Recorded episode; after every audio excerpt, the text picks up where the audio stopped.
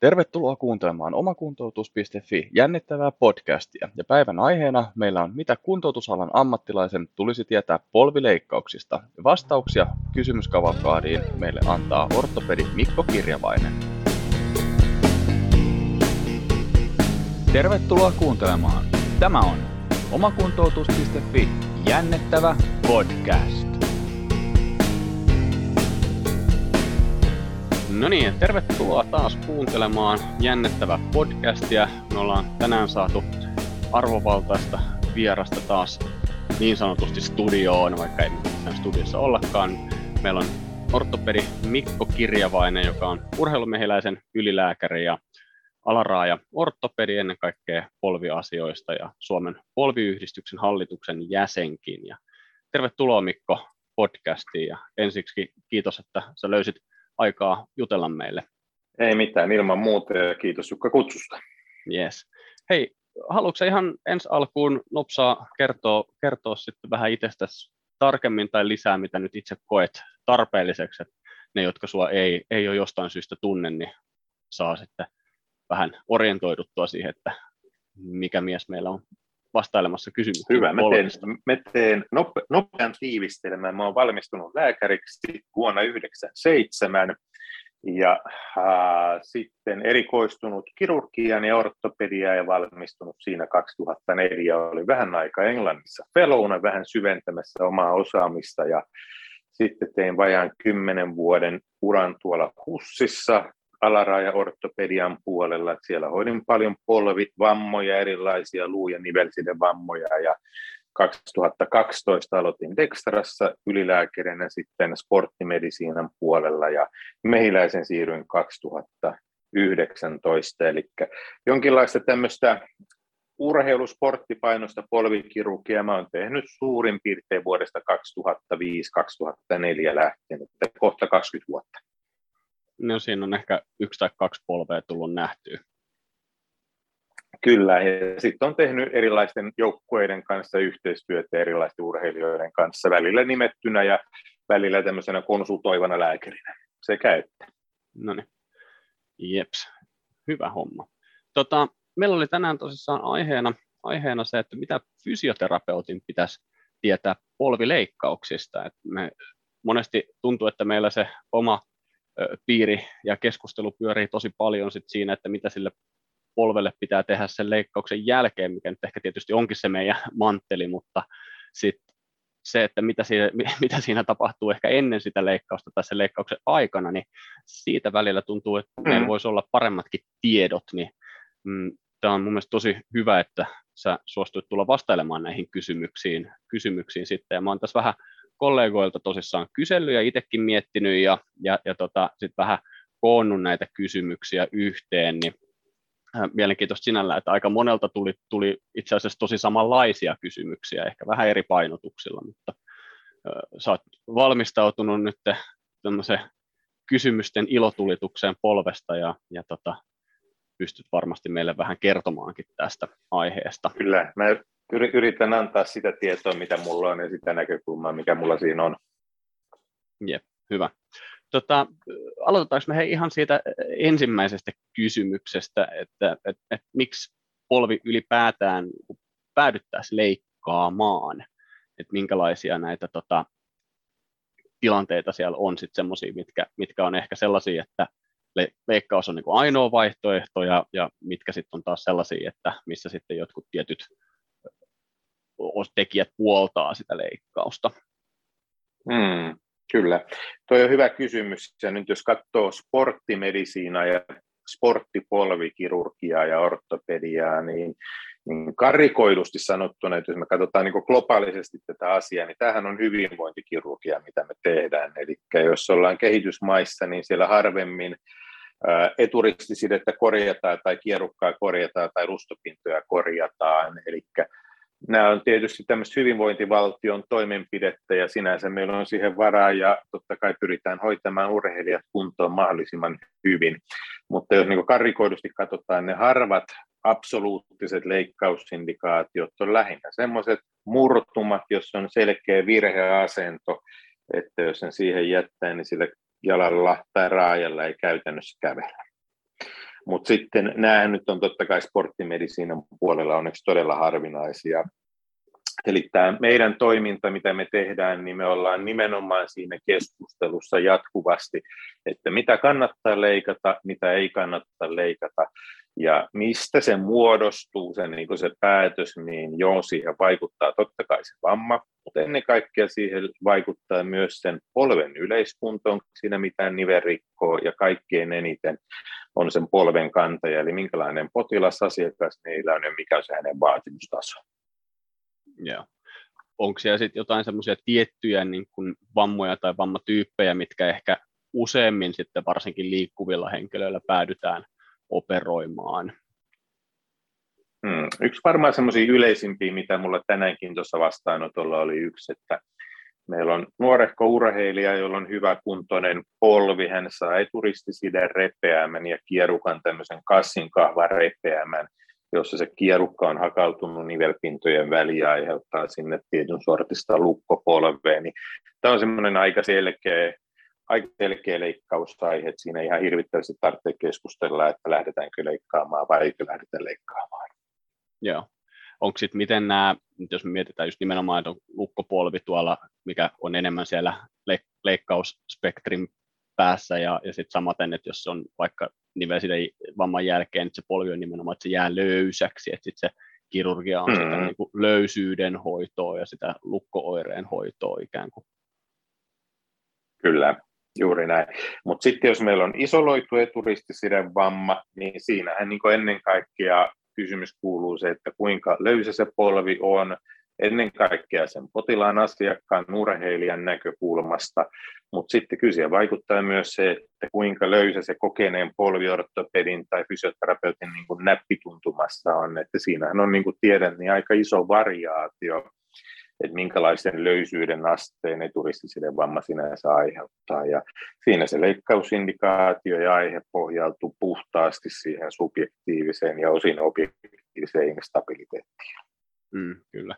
Joo, ja sitten varsinkin tota, miettii toi aikaisemmassa eturistisessa podcastissa, mikä meillä oli, niin toi Einari Kurittu sanoi sen mun mielestä tosi, tosi näppärästi, mitä mä oon sen jälkeen kyllä käyttänyt itsekin, että ryöväsin sen siltä, että hän, hän, hän laittoi sen sille, että toiset polvet on enemmän eturistisille riippuvaisia kuin toiset, että riippuu sitten ihan siitä no, anatomisista rakenteista ja osaltaan hermostosta ja tavasta liikkua ja henkilöstä itsestään, että kuinka niin kuin, olennainen rakenne se esimerkiksi on se eturistiside ja kuinka paljon mm. niin löysyyttä se siellä aiheuttaa. Niin Kyllä, ja totta kai on se laji, laji, lajiriippuvainen myöskin, että jos mm. on niin maantiepyöräilijä tai versus futaja, niin siinä on aika iso ero, minkälaiselle kuormitukselle se polvi joutuu siinä kyseisessä lajissa. Mm, kyllä, joo, nämä pivot, pivot-lajit versus sitten nämä hyvinkin lineaariset lajit sitten, niin eroja, eroja on polven vaatimustasoissa tasoissa kyllä. Juuri näin. Tota, sä mainitsit tuossa nyt sen kassin kahva repeämän siitä niin nivelkierukasta, niin ää, onko se semmoinen nivelkierukkavamma, mikä sitten nykyisellään pitäisi, pitäisi edelleenkin ajatella, että se operoi taisi mieluummin, vai onko sekin enemmän semmoinen, että se riippuu siitä, että mikä se muu tilanne siinä on? Jos se nyt on semmoinen perinteinen iso kierukka repeämä, kassinkahva repeämä, niin se riippuu loppujen lopuksi se hoito aika vähän enää siitä polven yleiskunnosta, sikäli jos se aiheuttaa selkeän lukkotilanteen sille potilaalle, ja se on tosi hankala. Että, ja on varmaan niitä harvoja leikkausindikaatioita, joissa me lähdetään tekemään kierukkaresektiota semmoisessa polvessa, jossa on selkeää niverikkoa ja muuta, muuta löydöstä jo mukana. Mutta lähinnä se leikkausindikaatio ja aihe on siinä helpottaa sitä potilaan kokemaa oiretta, kipua ja lukkoiretta. Haluatko vielä pikaseen selittää sen meidän kuuntelijoille, että mikä se kassin kahva repeämä on ja just, miksi se sitten on niin ongelmallinen ja aiheuttaa sen lukkooireen siellä, koska mä veikkaan, että se ei, ei kaikille ehkä ihan suoraan avaudu.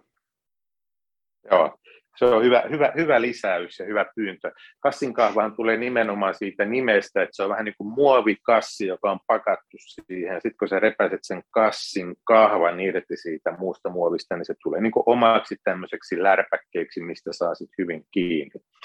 Ja sama se on siinä kierukassakin, että se kierukan reuna repeää siitä kierukan rungosta, jolloin meille jää sinne taakse ja eteen kiinnityspisteet, jonka varassa se sitten pyörii siinä, siinä femurin ja tiippiän, eli reisiluun ja sääriluun välissä ja muljahtaa sen oman paikan ja sitten sen interkondulaaritilanne, eli sen eturisti sitten alueen välillä muljahtelee siinä nivelpintojen välissä ja aiheuttaa tätä lukkoerttä ja kipua.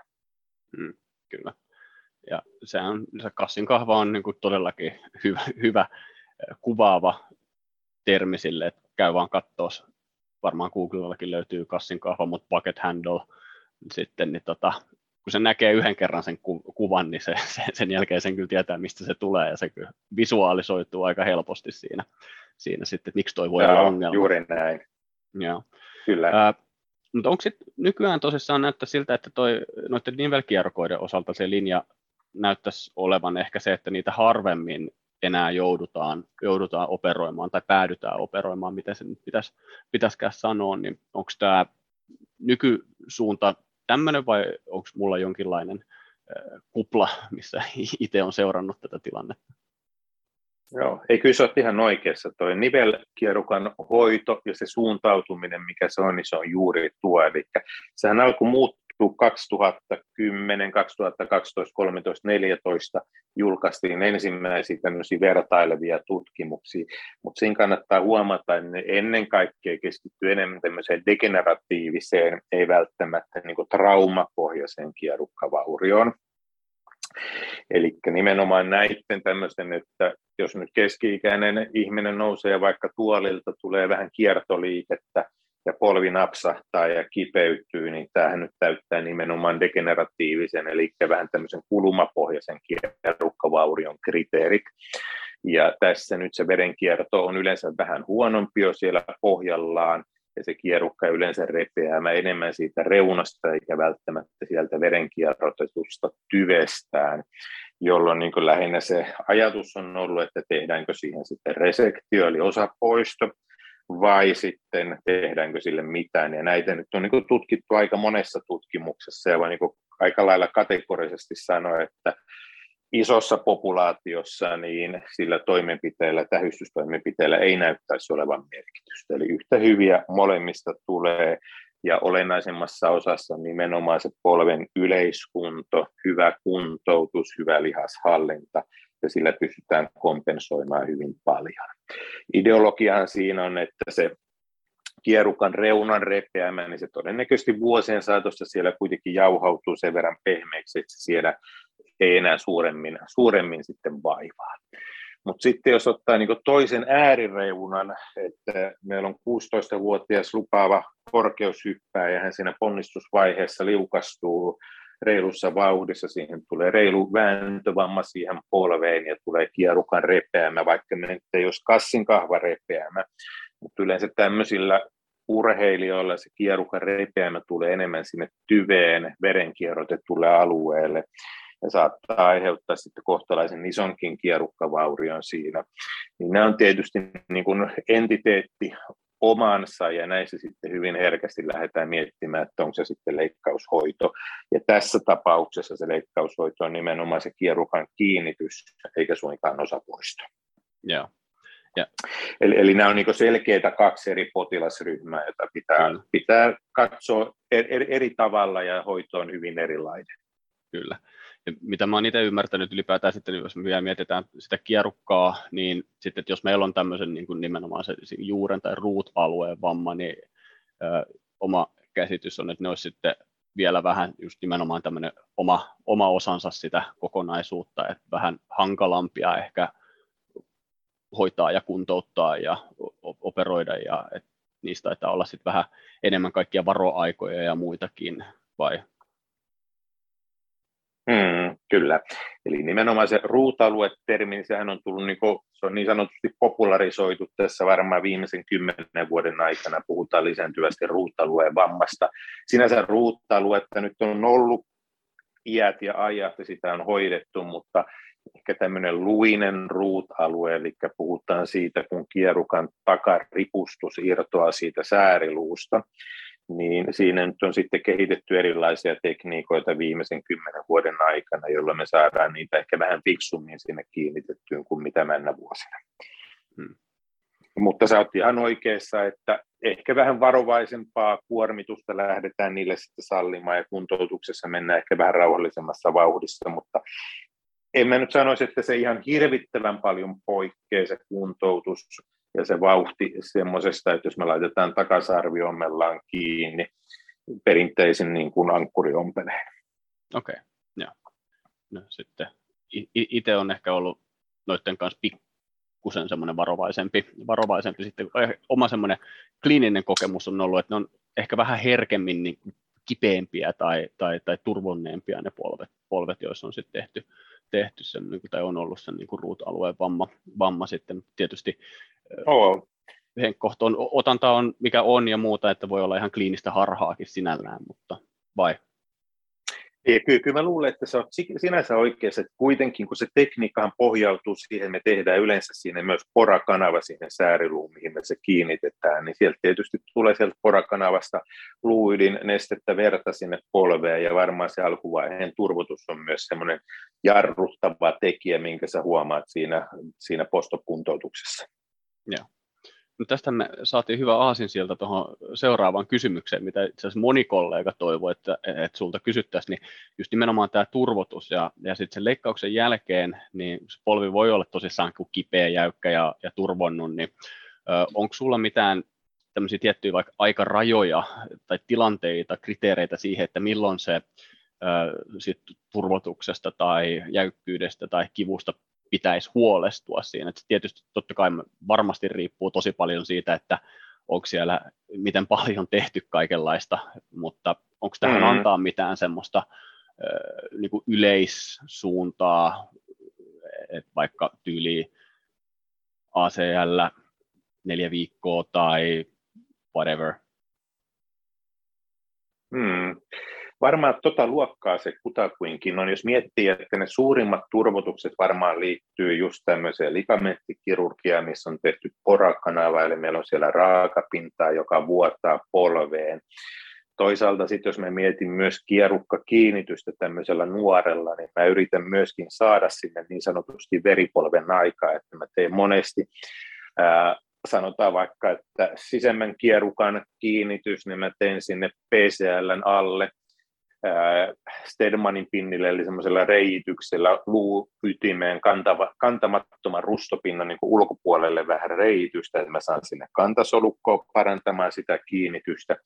Ja yleensä aina pikkusen seivaan, eli rikon sitä hoffarasvan verenkierrotusta, jotta mä saan sinne myöskin verenvuottoa sinne polveen aikaa, ja tällä tapaa kasvutekijää, sinne luontaista kasvutekijää parantamaan sitä ennustetta niin nämä molemmat tyypit, sekä tämä kierukkakiinnitys että ei turisti siellä repeämään, niin kyllähän niissä nyt enemmän tai vähemmän turvotusta on ensimmäisen kuukauden aikana, mutta niin kuin tiedät, niin sehän on hyvin varjoivaa, eli mäkin käyn katsomassa jokaisen leikkaamani potilaan yhdessä fyssarin kanssa keskimäärin kahden viikon kohdalla, ja osa näistä edellä mainituista niin kuin potilaista, niin niillähän on niin kuin todella siisti, vähän turvonnut polvia, ja sitten meillä on toisessa äärilaidassa niitä, joilla se turvotus on huomattavan suuri.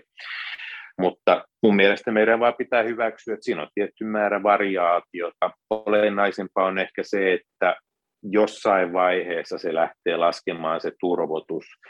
Nimenomaan se jossain vaiheessa on varmaan siinä kolmen neljän viikon kohdalla mennään koko ajan pienempään turvotuksen suuntaan lähinnä se huoli on siinä vaiheessa, että jos meillä on selkeästi menty parempaan suuntaan, niin sitten yhtäkkiä sanotaan kolmen, neljän, viiden, kuuden viikon kohdalla siihen alkaa tulla turvotusta uudelleen kuumotusta, punotusta, niin sitten tietysti pitää miettiä, että onko siinä joku komplikaatio, joku tulehdusprosessi tai joku muu aiheuttamassa tätä turvotusta.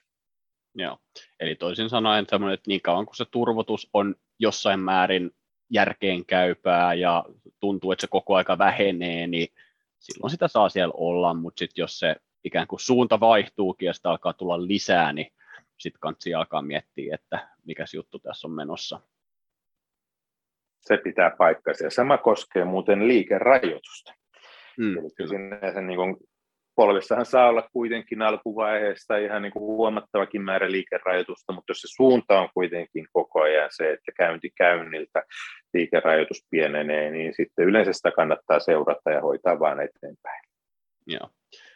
Entäs sitten tämmöinen, mikä, mitä kanssa tästä turvotuksesta pyydettiin kysymään, niin nimenomaan se, että mitä sitten, että jos sitä niin kuin turvotusta esiintyy ilman niin kuin mitään muita oireita, sit vaikka siellä jälki, päässä sitä kuntoutusta tai sanotaan jossain kolmen, neljän, viiden kuukauden kohilla tai vaikka esimerkiksi sille, että ollaan tehty vaikka treeniä tai päästy vähän hölköttelemään ja sitten se hetken aikaa turvottelee aina jonkun treenin tai tämmöisen jälkeen, mutta se ei ole kipeä, se ei ole kuuma, se on vaan vähän turvonnut, niin mitä sä tämmöisestä mm. sanoisit? Mm. Tota näkee aika paljon ja tosiaan rele- relevantti kysymys, ymmärrän hyvin niin kysymyksen taustan, että siinä vaiheessa, kun aletaan lisäämään sitä kuormitusta, niin aika monesti siihen saattaa tulla vähän kuormitusta ohi menevää kipua, mutta sitten mä oon yleensä vain sanonut, että otetaan pikkusen takapakkia vähän kevennetään treeniä siinä vaiheessa ja kyllähän niin suurimmalta osalta aina se turvotus siitä sitten rauhoittuu eikä välttämättä enää edes takaisin tule. Ja jos se niin jää siinä selkeästi turvottamaan, niin kyllä sitten niin alkaa olla huoli, että mistä siinä on kysymys. Ja silloin se kannattaa tutkia uudelleen, lähettää sille leikanneelle lääkärille tai sitten katsotaan yhdessä yhteisvastaanotolla ja aika herkästi sitten myöskin kuvantaminen, että onko siellä kaikki kunnossa. Ehkä semmoisia yleisimpiä ongelmia, mitä näkee niin kuin just noissa aikaikkunoissa, on se, että jos on tehty eturistisille ja kiinnitetty kierukka, niin onko se kierukan kiinnitys varmasti pitänyt, että, että sehän saattaa revetä uudelleen siinä seurannan vaiheessa, just tuossa vaiheessa, kun aletaan vähän lisäämään kuormitusta. Mm, kyllä. Eikö toi ole myöskin sitten vähän sitä, sitä aikaa, kun se polvi alkaa liikkua ylipäätään jo tosi hyvin, tai yleensähän se on liikkunut jo vähän pidemmän aikaakin hyvin, mutta sitten, että jos siellä on tämmöinen mikä se on muuten suomeksi tämä Cyclops Lesion, onko se vaan kykloppi leesio? Mm. Eikö se on suurin piirtein... To... Kykloppileesio. joo, joo. Eikö ne suurin piirtein noilla main kanssa ikään kuin ala, ala ilmaantumaan ja tulee esiin, että jos siellä tämmöisiä, tämmöisiä olisi tuloillaan? Oh. Ja se on varmaan just, että siinä vaiheessa se alkuvaiheen turvotus ja ne liikerajoitukset ihan niin kuin sen leikkauksen pohjalta alkaa väistyä. Ja jos sinne nyt sitten jää jotain liikerajoitusta selkeästi, niin se alkaa olla enemmän sitten mekanispohjasta. Ja nimenomaan tyypillisimmillään varmaan tuommoista ojennusvajetta just, ja, tai siinä loppuojennuksessa tulevaa kipua. Mm, kyllä, just näin. Ja toihan muuten sitten kanssa ehkä hyvä, hyvä toi liikeratahomma myöskin, niin aina aikaisemminhan on sanottu, että, että käytännössä sillä fleksiolla ei ole mikään kauhean suuri kiire, ja jos se menee suoraksi asti, niin kyllä se aina koukkuun saadaan, niin pitääkö tämä edelleen paikkansa, että ojennuksen, ojennukseen, niin täyteen ojennukseen polvivammojen jälkeen ASAP ja fleksio on sitten hissukseen sitä mukaan, kun se sieltä tulee. Mm, kyllä mä edelleen kannatan tuota, että mun mielestä se on ihan, ihan, ihan hyvä lähtökohta. Et, ja kyllähän ne suurimmalta osalta menee aika mukavasti, mukavasti ojennukseen siinä, että kun hän niin vaan opastaa sen potilaan, että hän ei ensimmäistä kuukautta makaa kotona tyynypolvitaipeen alla semmoisessa mukavassa 30-40 asteen fleksiossa. Ja nukukin vielä sillä. Juuri näin. Ja. Ja, ja se, mitä tietysti kirurgi siinä voi tehdä väärin, että jos siinä on pikkusen anisometriset porakanavat ja sitten kiinnittää sen kierukan niin kuin äärifleksiossa tai jostain 90 asteen fleksiossa, niin totta kai silläkin pystyy myös aiheuttamaan tietyn määrän, tietyn määrän ojennusvajetta. Et mä itse kiinnitän aina sen eturistisiteen ää, täydessä ojennuksessa, eli varmistan sillä tapaa, että siihen ei missään tapauksessa jää ojennusvajetta ja varmistan toimenpiteen päätteeksi useamman kerran, että polvi menee varmasti täyteen ojennukseen. Ja toisaalta myös katon myös täystämällä siinä, että siihen ei jää mitään etuosan arpea sitä porakanavan, porakanavan alueelta siihen ei sitten eteen aiheuttamaan mitään pinnetilaa. Joo, joo. joo, ne on, noita muutama on itsellä tullut vastaan just, että se on se niin porakanavan etukärki on ollut syystä tai toisesta jäänyt liian teräväksi ja sitten se polvi ei ole, se ei ole vaan, ei se, sitä et suoraksi saa vaikka kuinka yrität, niin sitten Joo, kyllä. sitten remontoimassa uudestaan. Sä, on. Sehän on hauska nimenomaan tuosta, jos palataan vielä tuohon kykloppileesioon, niin mä väitän, että yhtäänkään, voi olla vähän oma hyvänen kommentti, mutta kyllä mä aika lailla on tämän kommentin takana, että yhteenkään polveen, minkä mä, minkä mä salista ulos päästän, niin siinä ei ole jäänyt minkäänlaista pinnetilaa eteen ja polvi on mennyt täysin suoraksi. Mutta siitä huolimatta tietyssä prosentissa, niin mä näen niitä kykloppeja potilailla sitten viiden kuukauden kohdalla ja olen miettinyt, mikä se etiologia on, ja kyllä se varmaan on se, että siihen jää kuitenkin sitä tipian eli sääriluun porakanavan kanavaa siihen ikään kuin pikkusen siihen suuaukolle esille ja siinä on sen verran kantasolukko, että se saattaa siihen sitten kasvattaa jonkinlaista arpikakkua siihen polven etuosaan sitten seuraavien kuukausien aikana. Mm, kyllä.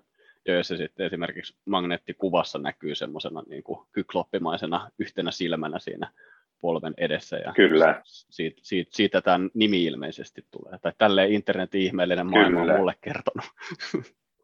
Joo, kyllä mä, kyllä mä uskon, että se internet on tuossa ihan oikeassa.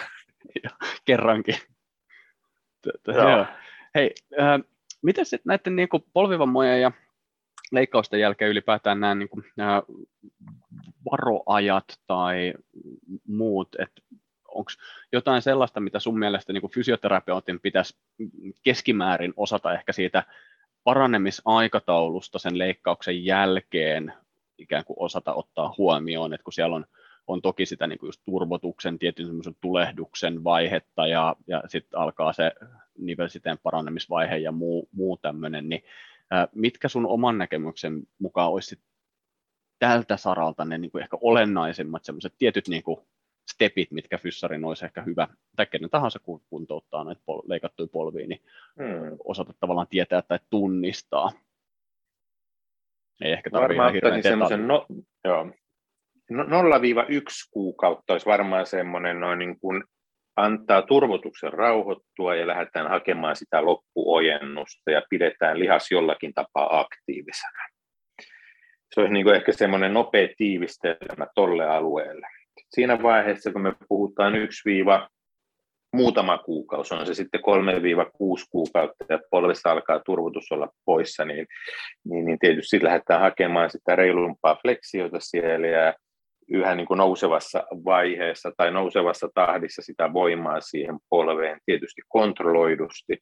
Ja sitten varmaan se kolmas steppi, minkä mä yleensä siinä otan esille, että siinä vaiheessa kun se ää, kraftin vaskularisaatio, kypsyminen alkaa olla aika pitkälle. Me puhutaan luokkaa 8, 9, 10 kuukautta ja lihasvoimat alkaa olla järkevällä tasolla, niin sitten aletaan tehdä niin kuin return to sport tai return to play mittauksia ja palataan se, annetaan sen potilaan vähitellen palata niihin pivotlajeihin.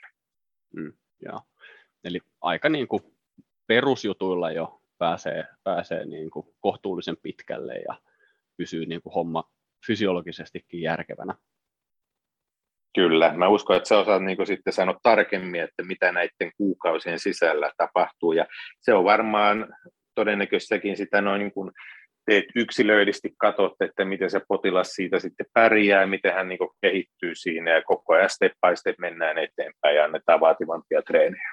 Kyllä joo, hirveän paljonhan se riippuu just nimenomaan sit potilaasta itsestäänkin, että tietysti se alkuvaihe, kun kaikki pystyy tekemään suurin piirtein samat asiat, mutta sitten sen jälkeen sanotaan varsinkin siitä kuukaudesta eteenpäin, niin kun sitä aikaa voi, kat, niin kuin voi, voi, voi viettää sohvalla katsoen Netflixiä tai sitten mukana omia treenejä seuraamalla ja kuntoutusta tekemällä, niin he on hyvin erilaisia kolmen kuukauden kohdalla, niin, niin, niin just tämmöinen, itse en tykkää ollenkaan katsoa mistä kellosta tai kalenterista, että no nyt sä saat alkaa tekemään näitä, kun se voi olla, että se henkilö on ollut valmis siihen jo niin kuin kuukausi sitten, tai se ei ole valmis siihen vielä kahden kuukauden mm. päästä.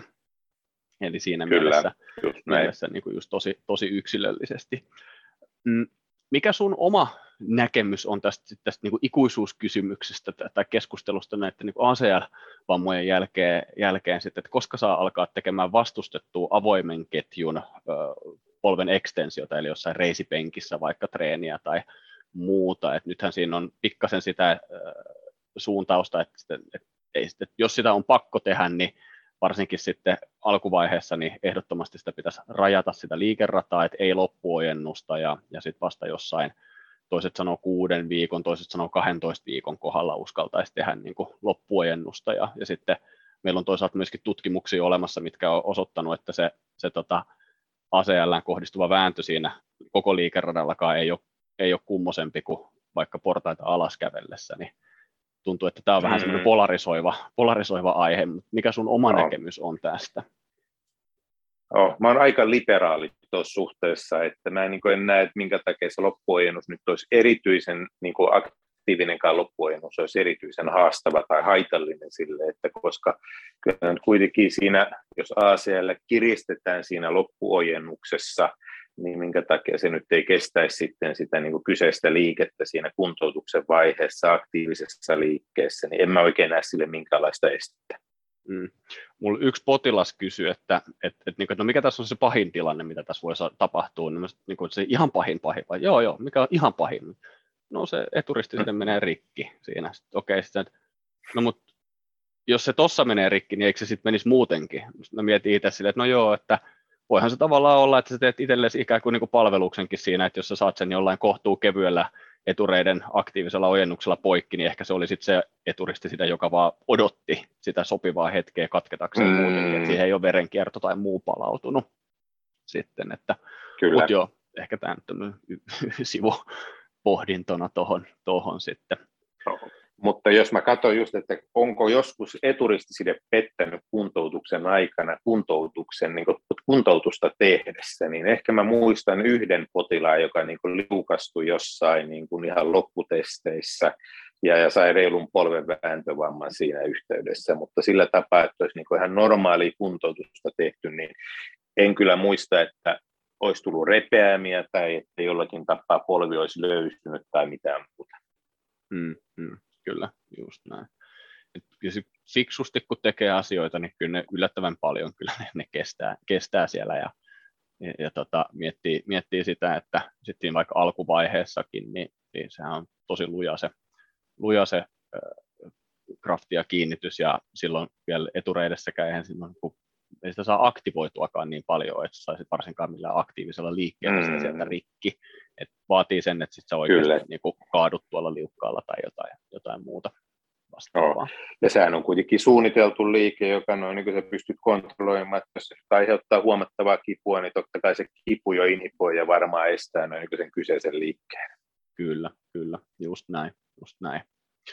Ää, miten sitten noiden leikkaustekniikoiden osalta, mennään patteristoa eteenpäin, niin onko jotain tiettyjä mm-hmm. leikkaustekniikoihin liittyviä erikoisuuksia, joita, joita niin kuin fysioterapeutin kannattaisi sun mielestä niin kuin vähän tietää, että vaikka jotain joihinkin niin kuin fiksaatiomateriaaleihin liittyen tai sitten vaikka siihen, että onko sen ACL, ACL-operaation tai meniskioperaation ohella tehty jotain muutakin tai tämmöistä, tuleeko sinulle näistä mieleen? Mieleen jotain? Varmaan en, en, enemmän, se, että, enemmän kuin se, että millä tekniikalla tai millä materiaalilla tai millä fiksaatiolla se on kiinnitetty, niin varmaan kaikkein eniten rajaa, jos me nyt eturistisille kirurgiasta puhutaan, no, että onko siinä sitä liitännäisvammaa, onko siinä kierukkaa, joka sitten mahdollisesti estää sen, että ei päästä niin kuin mihinkään niin kuin äärikyykyihin ja varsinkaan siitä nopeisiin ponnistuksiin siitä pois, niin nämä pitäisi tietysti siinä, siinä katsoa, mutta se, että onko se tehty nyt sitten hamstring-siirteellä tai on se tehty PTP-siirteellä, onko siinä nyt käytetty ruuvia tai on siinä käytetty ripustusta, niin tällä ei ole niin kuin mun mielestä kuntoutuksen kannalta mitään merkitystä. Et enemmän se on ne liitännäisvammat, mahdollinen kierukkavaurio, mahdolliset sivusidevauriot, johon on jotain tehty, ne jotka rajoittaa sitä tai muuttaa sitä peruskuntoutusta. Joo, ja sitten varmaan just nimenomaan siitä riippuen, että mikä siirre siellä on, niin se alue, mistä se uusi turistiside on käyty ryöväämässä, niin se vaatii vähän sit sitä omaa, omaa huomiotansa myöskin. Joo, just näin. Että olennaisempaa on se, että minkälaisen niin on ottokohdan morbiditeetin tai vaivan se nyt sitten aiheuttaa, on se sitten takareidestä tai siitä etureidestä tai etu, etuosasta sitten otettu. Joo, joo. Oletko itse huomannut siinä mitään, että onko näihin niin kuin hamstring tai, tai sitten vaikka BTP, niin liittyykö niihin mitään, että esimerkiksi jommalla kummalla ne näyttäisi, että ne pystyy alkaa juokseen aikaisemmin tai tyyli kyykyssä on ongelmaa pidempään tai jotain tämmöisiä, että onko sulle muotoutunut niistä minkäänlaista käsitystä vai niin kuin vähän tuossa viittasitkin, että, että ehkä ei kuitenkaan mitään hirveän suurta. Kyllä mä sanoisin, että niin kovin, suurta, kovin suurta eroa niissä ei ole. Mä enemmän käytän hamstringiä kuin PTP, eli varmaan mäkin olen niin pienessä kuplassa, eli se, joka jos me olisi niin kuin puhtaasti PTP-kirurgi ja puhtaasti hamstring-kirurgi keskustelemassa, niin se voisi olla vähän, vähän antaa lisäperspektiiviä, mutta se mitä niin kirjallisuus sanoo, niin kyllä ne erot on hyvin pienet ja toisaalta se näppituntuma, mitä mulla itsellään ne on, niin kyllä mä sanoisin, että ne erot ne on niin näiden siirteiden, siirteiden välillä ja niiden aiheuttamalla tämmöisellä ää, oirekuvalla sitten siinä kuntoutuksen aikana kyllä on aika pienet ne erot. Joo. Mm, vaikuttaako muuten sitten toi, sen, jos meillä on urheilija kyseessä, niin vaikuttaako se harrastettava laji sit siihen, että, että kumpaa niin siirrettä, että jos sä vähän pikkasen käytät molempia tai pikkasen käytät myös sitä BTPtä, niin onko se enemmän niin kuin lajiriippuvainen vai, vai riippuvainen sit siitä, että onko se käyty jo se hamstringi ottamassa vai onko tähän, tässä niin kuin jotain semmoista, just vaikka ehkä se laji nyt ennen kaikkea. Että... Hmm. Hmm tuossa me mennään niin kuin aika siihen niin kuin äärihifistelyyn sitten, että totta kai mikä on tärkeää siinä, kun valitaan niin, tai halutaan niin kuin todellista hyvää lopputulosta, mutta mä sanoisin, niin kuin suurimmat asiat tulee siinä, että tehdään se eturistisille kirurgia kunnolla, käytetään hyvää tekniikkaa, käytetään hyvää porakanavaa, hyviä fiksaatioita, tehdään hyvä kuntoutus, noudatetaan hyvää kuntoutusprotokollaa, tehdään hyvä return to play suunnitelma, tehdään preventio-ohjelmat tulevaisuutta varten. Ne on niin kuin huomattavan paljon tärkeimpiä asioita mun mielestä sitten kuin se, että millä siirteillä me se tehdään ja minkälaisia, minkälaisia rajoitteita se aiheuttaa. Mutta on totta kai meillä on tiettyjä lajeja, missä niin kuin, mitkä on etureisi, mitkä on takareisipainotteisia, jos on niin kuin huomattava heikkous jommasta tai epätasapaino, niin voi totta kai sitten hifistellä, että otetaanko tässä tapauksessa mieluummin etuosan siirre, on se sitten quadriceps tai PTP, vai otetaanko takaosan siirre sitten hamstring. Mm. Mutta tämä menee sitten niin kuin siihen aika high-end kifistelyyn. Joo, joo. Eli niin kuin, yhteenvetona niin kannattaa varmaan sit valita, tai jos potilaana haluaa esittää jotain toivomuksia, niin antaa sen ortopedin leikata sillä siirteellä ja sillä tekniikalla, millä hän osaa sen parhaiten tehdä, eikä, eikä lähteä just hivistelemään sitten liiaksi. Joo, näin, näin mä uskoisin, että niin kuin suuressa mittakaavassa saadaan tällä kyllä parempia tuloksia. Joo, joo kyllä. Tota, onko meillä mitään muita tapoja korjata niitä nivelsiteitä, kuin tehdä se kokonaan uudestaan? Tämäkin oli semmoinen, mitä kysyttiin, kysyttiin kanssa, ja sitten vaikuttaako se sitten siihen tota, kuntoutukseen tai muuhun, että just että onko se kokonaan tehty, tehty uusi krafti vai onko se jollain tavalla suturoitu tai kiinnitetty, tai mitä taisin vähän puoleksi vastata siihen, että onko meillä muita tapoja korjata niitä, mutta mm. sä voit varmaan jatkaa tästä. Kyllä, eli se on just, eli vaihtoehdot meillä on, että me ommellaan siirrettä tota, oma nivelside takaisin paikalleen tai tehdään sitten se siirteellä. Jos jälleen kerran otetaan eturistiside esille, niin kyllä siinä niin voi sanoa, että ompelu voi unohtaa. Sitä on yritetty historian aikana muutamissa eri ajanjaksoissa, ja aina ne lopputulokset ovat huonoja. Eli sitten kohdalla voi sanoa, että se on aina, aina siirre. Sitten kohdalla pitkälti myöskin aina siirre, mutta sitten kun me mennään sivusiteen kohdalle, niin on meillä siinä tilaisuuksia, varsinkin MCL, eli sisemmän sivusiteen kohdalla. Että jos me siihen päästään kohtalaisen alkuvaiheessa ää, kiinnittämään sitä, niin niistä tulee yleensä pääsääntöisesti oikein hyviä. Mutta sitten taas ulkosyrjen nivelside, eli LCL, alkaa olla taas niin ohut, että jos ei se nyt ole ihan avulsoitunut, eli irronnut luukappaleen kanssa sieltä pohjelluun kärjestä, fipulan kärjestä, niin ää, ne lähinnä soveltuu silloin tällöin kiinnitettäväksi, mutta siellä käytetään taas en, enemmän jännesiirrettä. Mm. Eli mä sanoisin, että se, että suturoidaanko eli ommellaanko kiinni vai käytetäänkö jännesiirrettä, niin riippuu enemmän siitä anatomisesta reikiosta, että missä se, missä se korjattava ää, tota, noin, nivelside on, kuin siitä, että, että kumpaa nyt tykkää käyttää. Mm, mm, kyllä. Tässä vaiheessa ehkä varmaan hyvä pieni sivuhuomautus tehdä, että tämä nyt nimenomaan koskenut nivelsiteitä, että sit jos me mietitään jänteitä, vaikka joku akillesjänne, niin, niin sehän on sitten niin kuin suturaatio, tai, tai nykynäytön mukaan niin kuin saa heittää kolikkoa, että onko se suturaatio vai, vai ei-operatiivinen kuntoutus, kuntoutus sitten. Että, ää, mä en tiedä, pystyykö jotain akillesjännettä edes teke, tekemään niin kuin graftilla. En, kyllä siinäkin kraftia pystyy käyttämään, mutta se, että saa niin, niin paksun kraftin, niin joskus voi käyttää kraftia siinä ikään kuin tukena. Niin mutta kyllä se pääsääntöisesti se on juuri noin niin kuin sanoit, että se on suturaatio. Mutta sitten vielä jos noista siirteistä puhutaan, mm. niin sitten tietysti on allograft, eli vainajilta otetut siirteet, mitä voi myöskin käyttää, mitä Suomessa käytetään ja Euroopassa käytetään hyvin vähän. USAssa tietyissä osavaltioissa ne on kohtalaisen suosittuja, johtuu okay. siitä, että silloin tietenkään siihen potilaaseen ei kajota samalla tavalla sen siirteen ottokohdan kohdalla. Ja ne syyt on ehkä enemmän tämmöisiä mediolegaalisia syitä kuin se, että me halutaan niin kuin ehdottoman hyvä lopputulos, koska sitten taas niihin allokrafteihin, eli vainelta otettuihin siirteisiin, niin kyllä niihin liittyy selkeästi enemmän re-ruptuura, eli uusinta repeämän riskiä kuin oma, omaan siirteeseen. Mm, mm, joo. Keinoaineet on jäänyt aika lailla täysin pois. Äh, on ollut hiilikuitusiirrettä, on ollut erilaisia muovisiirteitä YMS, ja, ja niitä käytettiin joskus 90-luvulla.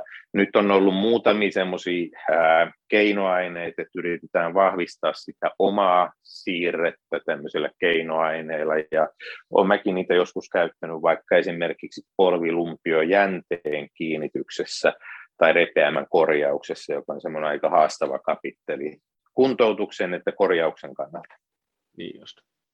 Tota, niin toi polvilumpio, niin me ollaan kokonaan tässä unohdettu noin patellaluksaatiot ja siellä se MPF mm-hmm. niin tota, tehdään pieni koukkaus sinne polvilumpion osastollekin sitten, sitten niin tota, koska tästäkin muuten tuli kysy, kysymys, että milloin polviluksaatio tai patella, polviluksaatio, patellaluksaation jälkeen sitten niin päädyttäisiin siihen operaatioon, onko siinä mitään sääntöä tavallaan, että ensimmäinen niin menee ilman leikkausta toisen jälkeen aletaan miettiä, jos tulee kolmas, niin sitten melkein jo kannattaa, tai voidaanko siihen tehdä mitään tämmöisiä hmm. sääntöjä ikään kuin, vai onko tuo, tuo, on, tuo on hyvä mittari siinä, eli tosiaan niin se, mikä määrää siinä on juuri tuo, että kuinka monessa luksaatio se on. Jos se on eka luksaatio, niin hyvin harvoin lähdetään ehdottaa leikkaushoitoa. Jos on toinen luksaatio tai kolmas luksaatio, niin sitten voi yleensä sanoa, että se toinen, kolmas, neljäs, viides luksaatio tulee vääjäämättä, varsinkin jos se on nuori potilas. Hmm. Toinen, mikä määrää siinä, että lähdetään miettimään leikkaushoitoa, että liittyykö siihen liitännäisvammoja. Eli totta kai joka kerta, kun patella käy pois paikaltaan, niin se saattaa meislata siitä reisiluun ulomman nivelnastan, eli femurilateraalikondyllista pienen kappaleen, rustokappaleen irti, tai patellan mediaalipuolesta. Nämähän on ne kaksi tyypillisintä irtokappaleen niin kuin lähtöpaikkaa. Et mm. jos siellä on iso irtokappale siellä luun tai polvinivelen sisällä, niin vaikka se olisi ensimmäinen luksaatio, niin yleensä sitten lähdetään hoitamaan sitä leikkaushoidollisesti, jolloin tehdään sekä se MPFL-korjaus ja sitten korjataan se kiertokappale, laitetaan se takaisin paikalleen. Ja. Sitten siinä on tietysti semmoisia tekijöitä, mitä pitää aina miettiä, on se, että onko se PF-anatomia, eli se patellofemoraalinen reisiluun ja patellan puol- polvilumpion puoleinen tai nivelen anatomia normaali, että jos siinä on selkeä patella alta, eli polvilumpio sijaitsee huomattavan korkealla, siinä on jonkinlaista rotationaalista virhettä, puhutaan, että siinä on poikkeava TTTG-mitta, ja sitten siinä on vaikka hyvin matala sulppus, eli se reisiluun ura, missä se polvilumpio kulkee, niin se on huomattavan matala. Niin ne on tietysti sellaisia tekijöitä, varsinkin nuorella ihmisellä, että voi sanoa, että sen ensimmäisenkin luksaation jälkeen niin se seuraava luksaatioriski on aika reilu, jos siinä on tämmöisiä anatomisia poikkeavuuksia. Mm, mm, kyllä. Eli aika, niin kuin huomasin, niin kuin, aika, aika monitekijäinen asia on kuitenkin se, että mietitään, että onko se leikkaushoito vai ei, ei ole leikkaushoito, Kyllä. mutta tuo oli hy, hyvä, hyvä yleistys, että jos meillä on normaali anatomia, meillä ei ole irtokappaletta, niin erittäin harvoin sen ensimmäisen luksaation jälkeen lähdetään patellaan stabiloimaan. Mm, kyllä. Ja siis sehän tämmöisessä aina tällaisessa tavallaan kun podcastissa keskustelussa on aina haastekin myöskin, että, että, että kun nämä on kaikki, kaikkiin kysymyksiin käytännössä vastaus alkaa, että no riippuu siitä, että onko näin vai näin, että et kun semmoista niin kuin suoraviivasta prosessikaaviomaista etenemistähän näihin ei oikein niin kuin ole mihinkään, mutta ehkä sellainen tietty niin kuin yleistatsi, jos, me, jos tästä välittyy sitten kuuntelijoille, niin se on varmaan jo niin kuin tosi hyvä, hyvä juttu, juttu sinällään. Ää, tota, mikäs mulla oli tuossa, tuli mieleen, niin joo, se, joo.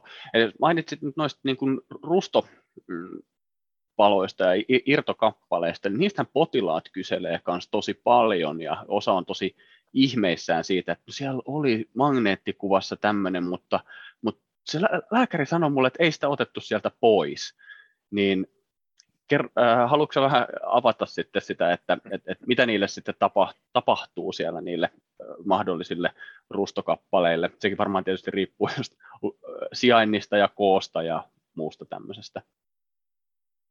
Kyllä, joo. Meillä on semmoisia rustokappaleita tai irtokappaleita, jotka tosiaan niin potilas sitten pystyy sanomaan, että hei nyt se muljahti muuten tuonne polven ulkosyrjelle ja hän vähän manipuloi ja nyt se muljahti tuonne sisäsyrjelle, niin silloin voi niin sanoa, että okei se on varmaan todellinen irtokappale, eli sananmukaisesti irrallinen kappale, joka pyörii siellä polvinivelessä. Mutta sitten jos katsoo esimerkiksi patelaluksaatiota, mistä äsken puhuttiin, niin aika usein siinä on niin irtokappaleen näköinen vaurio siinä patellan, polvilumpion mediaalisyrjällä, sisäsyrjällä, mutta kun sitä katsoo sitten tähystämällä, niin se on aika hyvin nätisti paikallaan ja se on kuitenkin jonkinlaisella pehmytkudosarvella tai sidoksella kiinni siinä ja voi sanoa, että tämä nyt ei varmaan tästä mihinkään lähde irti ja luonto jopa parantaa sen takaisin siihen paikalleen. Hmm. Joo. Onko sitten myös tämä, mitä itse on ollut siinä ymmärryksessä, että sitten jotkut tuommoiset pienemmät irtokappaleet, että jos ne nyt tavallaan havaitaan sellaisessa polvessa, mitä ei olla lähtemässä operoimaan tai muuta, että ne sitten hiljalleen sieltä syöpyy pois. Joo, varmaan osa on tuommoisia, sitten jos se nyt jonkun tuoreen vamman aiheuttama, siinä on sen verran vähän raakapintaa ja vähän veripolvea, niin sehän voi olla, että se arpeutuu jonnekin sinne polven kapseliin sillä tapaa kiinni, että se ei ikinä edes muodosta semmoista totaalista, totaalista irtokappaletta, vaan se jää kiinnikkeisenä sinne johonkin polvikapseliin kiinni, eikä siellä sen enempää aiheuta sille kyseiselle liikkujalle vaivaa. Mm, kyllä, kyllä, just näin. Ö, miten sitten tuon polven, polven osalta vielä, että kun se polvi on leikattu, niin tuleeko sinulle itsellä mieleen jotain muuta sellaista, mitä nyt ei oltaisi tässä käyty läpi, tai, tai, tai jotain niin kuin yleistä sellaista, mitä fysioterapeutin sun mielestä pitäisi siinä kuntoutuksessa huomioida just nimenomaan, että et me ei saada sitä polvea niin kuin NS-rikki siellä? Hmm. Niin kuin erittäin harvoin sitä saa rikki. Mä sanoisin, että se on, niin kuin, se on todella, todella, todella harvinainen ongelma, mutta ehkä semmoisia kolme komplikaatiota me voitaisiin ottaa, niin mitä polvikirurgiaan liittyy, mitkä ei tietenkään fysioterapiapohjaisia, ehkä enemmän potilastota teknisiä ja huonon tuurin, tuorin, tuurin aikaansaamisia. Eli jos meille tulee infektio sinne, meille tulee kiinnikeongelma, ne on ne ehkä yleisimmät, tai veritulppa. Hmm. Ja, ja kiinnikeongelma on semmoinen, tai aloitetaan vaikka siitä veritulpasta, mennään kronologisessa järjestyksessä, koska se tulee yleensä ensimmäisenä siellä esille. Eli jos eturistiside site leikkauksen jälkeen potilaalla on pohkeen mediaalisyrjä kipeä, niin voi sanoa, että se ei ole veritulppa. Koska lähes kaikilla, varsinkin jos on otettu hamstring-siirre, niin lähes kaikilla siellä on aina tota, noin, hematoomaa siellä pohkeen sisäsyrjällä, ja, ja se ei ole veritulppa. Mutta jos se pohja on niin yleisesti kipeä, kuumottava ulkosyrjältä että sisäsyrjältä, siinä kolmen, neljän viikon kohdalla, eikä lähde oikein rauhoittumaan, niin totta kai silloin pitää miettiä, että voisiko tässä olla veritulppa ja lähettää takaisin se potilas sitten tuonne lääkärille tai päivystykseen, että katsotaan sitten ultraäänellä, löytyykö siellä tulppaa. Onneksi näillä nuorilla potilailla kyllä on niin todella harvinaista, puhutaan niin prosentista, prosentin luokkaa, että löytyy veritulppaongelmia siellä. No sitten jos katsoo kronologisesti seuraavaa ongelmaa, niin on sitten artriitit, eli nivelen sisäinen tulehdus jonkin kirurgian jälkeen, on se sitten MPFL-kirurgia, on se ACL-kirurgia, on se on se meniskikirurgia, ja siinäkin se prosentti on varmaan semmoinen aika todennäköinen frekvenssi, millä sitä näkee. Ja yleisimmehän se on just semmoinen tilanne, että polvi on lähtenyt hyvin kuntoutumaan, ja sitten kun ollaan siinä neljän, viiden viikon kohdalla, kolmen, neljän, viiden viikon kohdalla leikkauksesta, niin se polvi alkaa turvottaa uudelleen, tulee kuumotusta, joskus tulee vähän yleissoireita, ja polvi kipeytyy niin ne on jälleen kerran niitä semmoisia huomioittavia asioita, kun mennään hyvästä huonompaan suuntaan, että mm. voisiko olla tämmöinen tulehdus siinä. Ja sitten se kolmas on, mihin me törmätään, on se, että siellä on artrofibroosi, eli kiinnikeongelmaa. Lähinnä ne liittyy eturistisille kirurgiaan, ja yleensähän sen näkee, niin kuin tiedät, että se tulee hyvin niin kuin siinä alkuvaiheessa, että niin kuin huomattavan jähmeä tämä polvi, ja sitten se ei oikein kuntoudu ja se niin kuin pikkuhiljaa niin kuin huonommin ja huonommin liikkuu ja sitten siinä vaiheessa, jos se niin kuin ei etene millään tapaa ja ollaan jossain siinä 3-6 kuukauden kohdalla, niin sitten käydään miettimään sitä, että tehdään puhdistus sinne. Eli uusi tähystys, eturistisitelle sinänsä ei tarvitse tehdä mitään, mutta otetaan kaikki kiinnikkeet sieltä pois ja sitten, sitten tehdään vain tiukka uusi kuntoutus ja ja, ja yritetään saada polven liike palautettua. Ne on ehkä ne kolme semmoista yleisintä komplikaatiota, mistä mun mielestä fysioterapia peutinkin pitää olla tietoinen siinä kuntoutuksen aikana. Joo. Onko sen artrofibroosin osalta jotain sellaista, mitä siellä fysioterapiassa voitaisiin tehdä sen riskin minimoimiseksi? Tuohon mä en osaa oikein antaa sulle vastausta. Mä en tiedä. Joo. No. Rehellinen vastaus. Joo, se on ihan hyvä. Se, se, se on niin kuin, lääketieteessä niin ennen kaikkea hirveän tärkeää, että jos ei tiedä, niin ei kannata arvata välttämättä ihan joka kerta myöskään. myöskään Joo, kyllä. Ehkä se, mitä kirurgi, kirurgi voi tehdä siinä väärin, on, että hyvin niin kuin siinä alkuvaiheessa lähtee leikkaamaan eturistisidettä. Eli mm. sitten on niin kuin vähän ristiriitaista tiedennäyttöä, että kuinka noin niin kuin, mm, näytetty se on, että alkuvaiheen leikkaus on riski. On, on tiettyjä näyttöjä, että hyvinkin alkuvaiheessa muutamien päivien aikana voidaan leikata eturistiside, mutta toisaalta on niin evidenssi siitä, että me kannattaisi odottaa se niin sanottu kuuma vaihe, kolme, neljä viikkoa siitä vammasta ja lähteä sitten leikkaamaan eturistisidettä, koska se suurin turvotus, veden purkauma on siitä polvesta pois. Ja kyllä me nyt on keskimäärin tätä kuitenkin noudattanut, että odottanut, että saadaan se polvi liikkeelle, lihakset aktivoitua ja sitten lähdetään leikkaamaan sitä eturistisidettä ja tällä tapaa yritetään välttää sitä, sitä artrofibrosikiinikeongelmaa. Mm, kyllä, joo, että, että tämmöinen vähän kuin leikkausajotukseenkin liittyvä, liittyvä juttu. juttu sitten. Just näin. Joo, joo.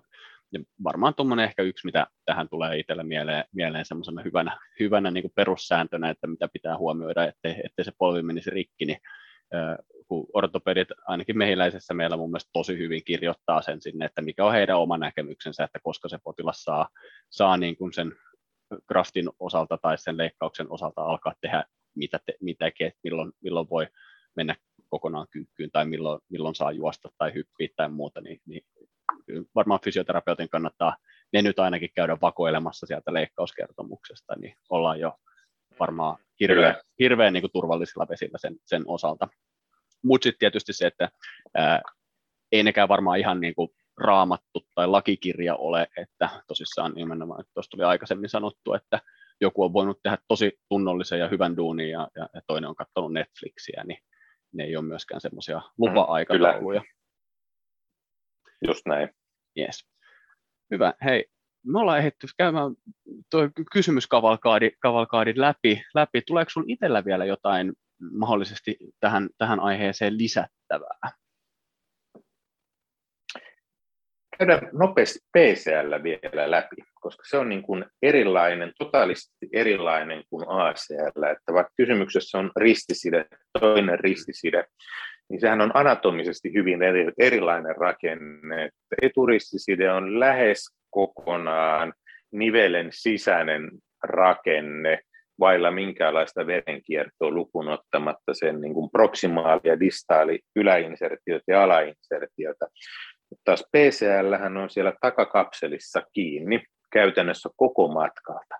Ja se tekee niin kuin sen hoitolinjan hyvin erilaiseksi. Ja mehän ollaan siinä menty niin kuin yhä konservatiivisempaa hoitolinjaa silloin, kun saadaan se potilas siinä alkuvaiheessa kiinni. Eli nämä lähes kaikki kuntoutuu hyvin, mutta me ollaan ne tuettu sitten pääsääntöisesti aina tämmöisellä tipiaa transloivalla PCL-tuella, eli pyritään niin kuin tukemaan se sääriluu eteen ja arpeuttamaan se PCL siihen normaaliin luontaiseen anatomiseen, anatomiseen kireyteen. Ja siinä yleensä se ortoosin pitoaika, että se, siis se PCL arpeutuu sinne omaan kapseliin kiinni, niin se on luokkaa tuommoista kolmea kuukautta.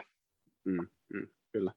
Onko sulla itsellä tapana laittaa si- kuin pitkään? Si- Joo, sorry, jatka vaan.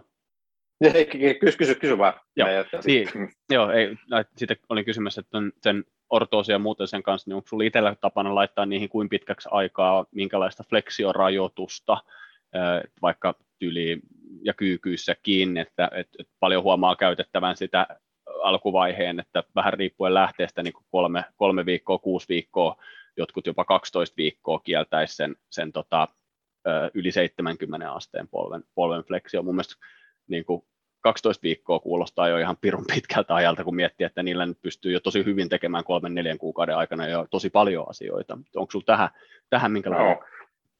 Kyllä, kyllä mä olen luottanut siihen, siihen preissiin, siihen ortoosiin, että sehän on kuitenkin tuki, joka siinä fleksion loppuvaiheessa työntää niin kuin lisääntyvästi sitä säärtä sinne eteenpäin, niin en mä ole laittanut minkäänlaisia konservatiivisesti hoidettuihin PCL, en ole laittanut minkäänlaista liikerajoitusta. Mm, mm. Et sitten niissä, niissä, jotka niinku tulee leikattua, ja nämähän on pääsääntöisesti semmoisia, että se diagnoosi on viivästynyt, sitä potilasta ei ole saatu alkuvaiheessa kiinni, A, se ei ole hakeutunut, lääkärin tai B se on hakeutunut semmoisen lääkärin vastaanotolle, joka ei osannut sitä takaristisidettä siinä epäillä, ja se on jäänyt niin sanotusti siinä alkuvaiheessa hoitamatta. Niin nämä on niin niitä potilaita, jotka sitten tulee muutaman kuukauden kuluttua, ja tämä on niin polvi tuntuu löysältä ja valittaa sitä. Ja nämä on semmoisia, että tässä vaiheessa on niin turha enää aloittaa mitään ortoositukea, koska ei ole enää mitään arpeutettavaa siellä, mm. että se on jo ehtinyt elongoitua se se, se oma takaristi sille sen verran löysäksi, että se sallii sen klapin, minkä se nyt sitten sallii. Niin näissä leikkauspotilaissa mä oon sitten yleensä käyttänyt sitä ää, takalastaa siinä alkuvaiheessa ja tiettyä määrää fleksiorajoitusta ennen kuin on päästy sitten siihen ää, takaristiside ortoisin käyttöön yleensä kolmen neljän viikon kohdalla joo, hei, hy, hyvä, että toikin tuli, tuli tota, käytyy, käytyy nopeasti läpi toi PCL. Niitä, ilmeisesti ne on kohtuu vähän niin kuin harvinaisempia, mutta jostain syystä itsellä on tällä hetkellä on, mulla, mulla on kolme, kolme PCL-kuntoutettavaa tällä hetkellä, hetkellä pyörii vastaanotolla otolla nyt. Et kyllä niitä tulee, tulee sitten. Ja mm. tota, ne, on, ne on välillä ihan mielenkiintoisia. Välillä ne potilaat tuntuu, että ne on tosi turhautuneita siitä, kun se polvi ei ole samalla lailla löysä kuin vaikka jonkun eturistisiden vamman jälkeen, niin, niin, niin, niin kuin ne olisi, osa niistä olisi jo menossa niin kuin heti luistelemaan ja pelaamaan, mitä sattuu niiden kanssa. Niin tota, Kyllä, välillä, se on just tuo, niin kuin mikä sanoit, että etu, eturistisidähän on enemmän niin kuin horisontaalinen, horisontaalinen siirre kuin PTP. Takaristisidä on taas enemmän niin kuin aika vertikaalinen siirre, jolla se antaa niin kuin enemmän vaan sitä AP-suunnan stabiliteettiin, kun taas sitten eturistiside antaa enemmän nimenomaan sen AP-suunnan lisäksi sitä kiertoinstabiliteettia, sen takia se tuntuukin löysemmältä se eturistiside insufficientti polvi kuin PCL insufficientti polvi. Mm, mm, kyllä, kyllä, just näin. Ö, onko sinulla vielä lisättävää tässä vaiheessa vai mennäänkö sun, sun lukusuositukseen? Mennään lukusuositukseen. Joo. Sä olet laittanut sun lukusuositukseksi tämän ESSKAn tammikuun, tämän vuoden tammikuun tota, julkaisusta tämmöisen Current Trends in the ACL Evaluation, Surgical Technique, Preventation, Rehabilitation artikkelin. en ole itse tota ehtinyt kaivaa esiin, mutta otsikosta voisi päätellä, että tuommoinen jonkinasteinen katsaus ACLn tämänhetkiseen sielunmaailmaan olisi kyseessä. Haluatko parilla sanalla vähän vielä itse avata, tota, että, että minkälainen lottokuponki on tiedossa? Kyllä. Tuo on hyvä lehti, Eskan lehti, eli European Sport and Knee Societyn julkaisema lehti tulee kerran kuukaudessa, aika paksu, paksu lehti nykyään, ja siellä on yleensä erittäin hyviä, hyviä artikkeleita, hyvin tehtyjä artikkeleita, ja tässäkin on loistavat kirjoittajat tässä artikkelissa, artikkelissa, jotka on perehtynyt kirjallisuuteen erittäin hyvin ja oma hyvän kokemuksen, ja kerännyt suurin piirtein tästä takautuvasti, en muista mistä lähtien nuo referenssit oli, mutta useammalta kymmeneltä vuodelta katsottu vähän historian perspektiiviä. Toisaalta, kuinka meidän pitäisi nykyään hoitaa nämä, nämä vammat. Ja sinänsä mun mielestä sopii tähän podcastiin hyvin, että siinä ei pelkästään puhuta siitä leikkauksen suorittamisesta, vaan tärkeitä asioita. Siinä on myös preventiosta, kuinka me estetään näitä vammoja ja kuinka me kuntoutetaan näitä vammoja. Joo. Eli vahva lukusuositus tälle paperille. Kyllä. Joo, pitää itsekin laittaa, laittaa tota lukulistalle heti, kun saa tämän hetken yliopisto duunit taas tehtyä tai koulutehtävät, niin pistetään seuraavaksi lukuun toi. Ää, kiitos Mikko tosi paljon vierailusta. Ää, sut tavoittaa vähintäänkin vastaanotolta mehiläisestä, mutta onko jotain muuta reittiä sitten, että jos jollekin nyt tuli ajatuksia tai kysymyksiä tai muuta, niin mistä, mistä sut sitten mahdollisesti tavoittaa?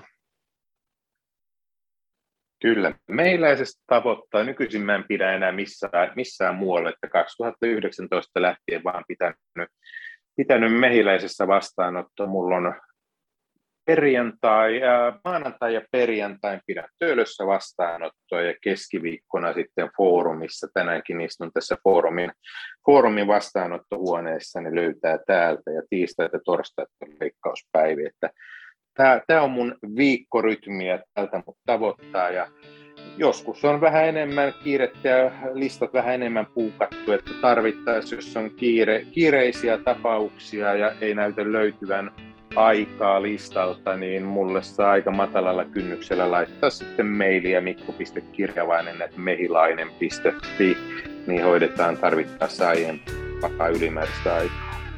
Ja, hyvä juttu. Hei, tosi paljon kiitoksia. Mun mielestä me saatiin tästä niin kuin oikein hyvä, hyvä setti ja saatiin kysymyksiin vastauksia ja mä toivon, että, että tota, tämä selkeyttää kuuntelijoillekin tätä polviasiaa. Ja kiitos Mikko vierailusta ja kuuntelijoille kiitos kuuntelusta. Joo, kiitos Jukka, oli mukava keskustella. Ja näin on taas yksi omakuntoutus.fi jännettävä podcast-jakso päässyt päätökseensä. Kiitos oikein paljon kuuntelusta ja toivottavasti sait hyviä vinkkejä omaan työhösi. Jos tykkäsit jaksosta, niin jaa sitä ihmeessä eteenpäin tai heitä meille somessa kommenttia. Jos et seuraa meitä somessa, niin meidät löytää Facebookista ja Instagramista nimellä omakuntoutus.fi, jotka ovat myös meidän nettisivut. Minä olin Jukka Aho, kiitos paljon kuuntelusta. Seuraavassa jaksossa kuullaan taas. Moi moi! Podcastimme intro- ja outro tarjoaa Jason Shaw audionautics.comista.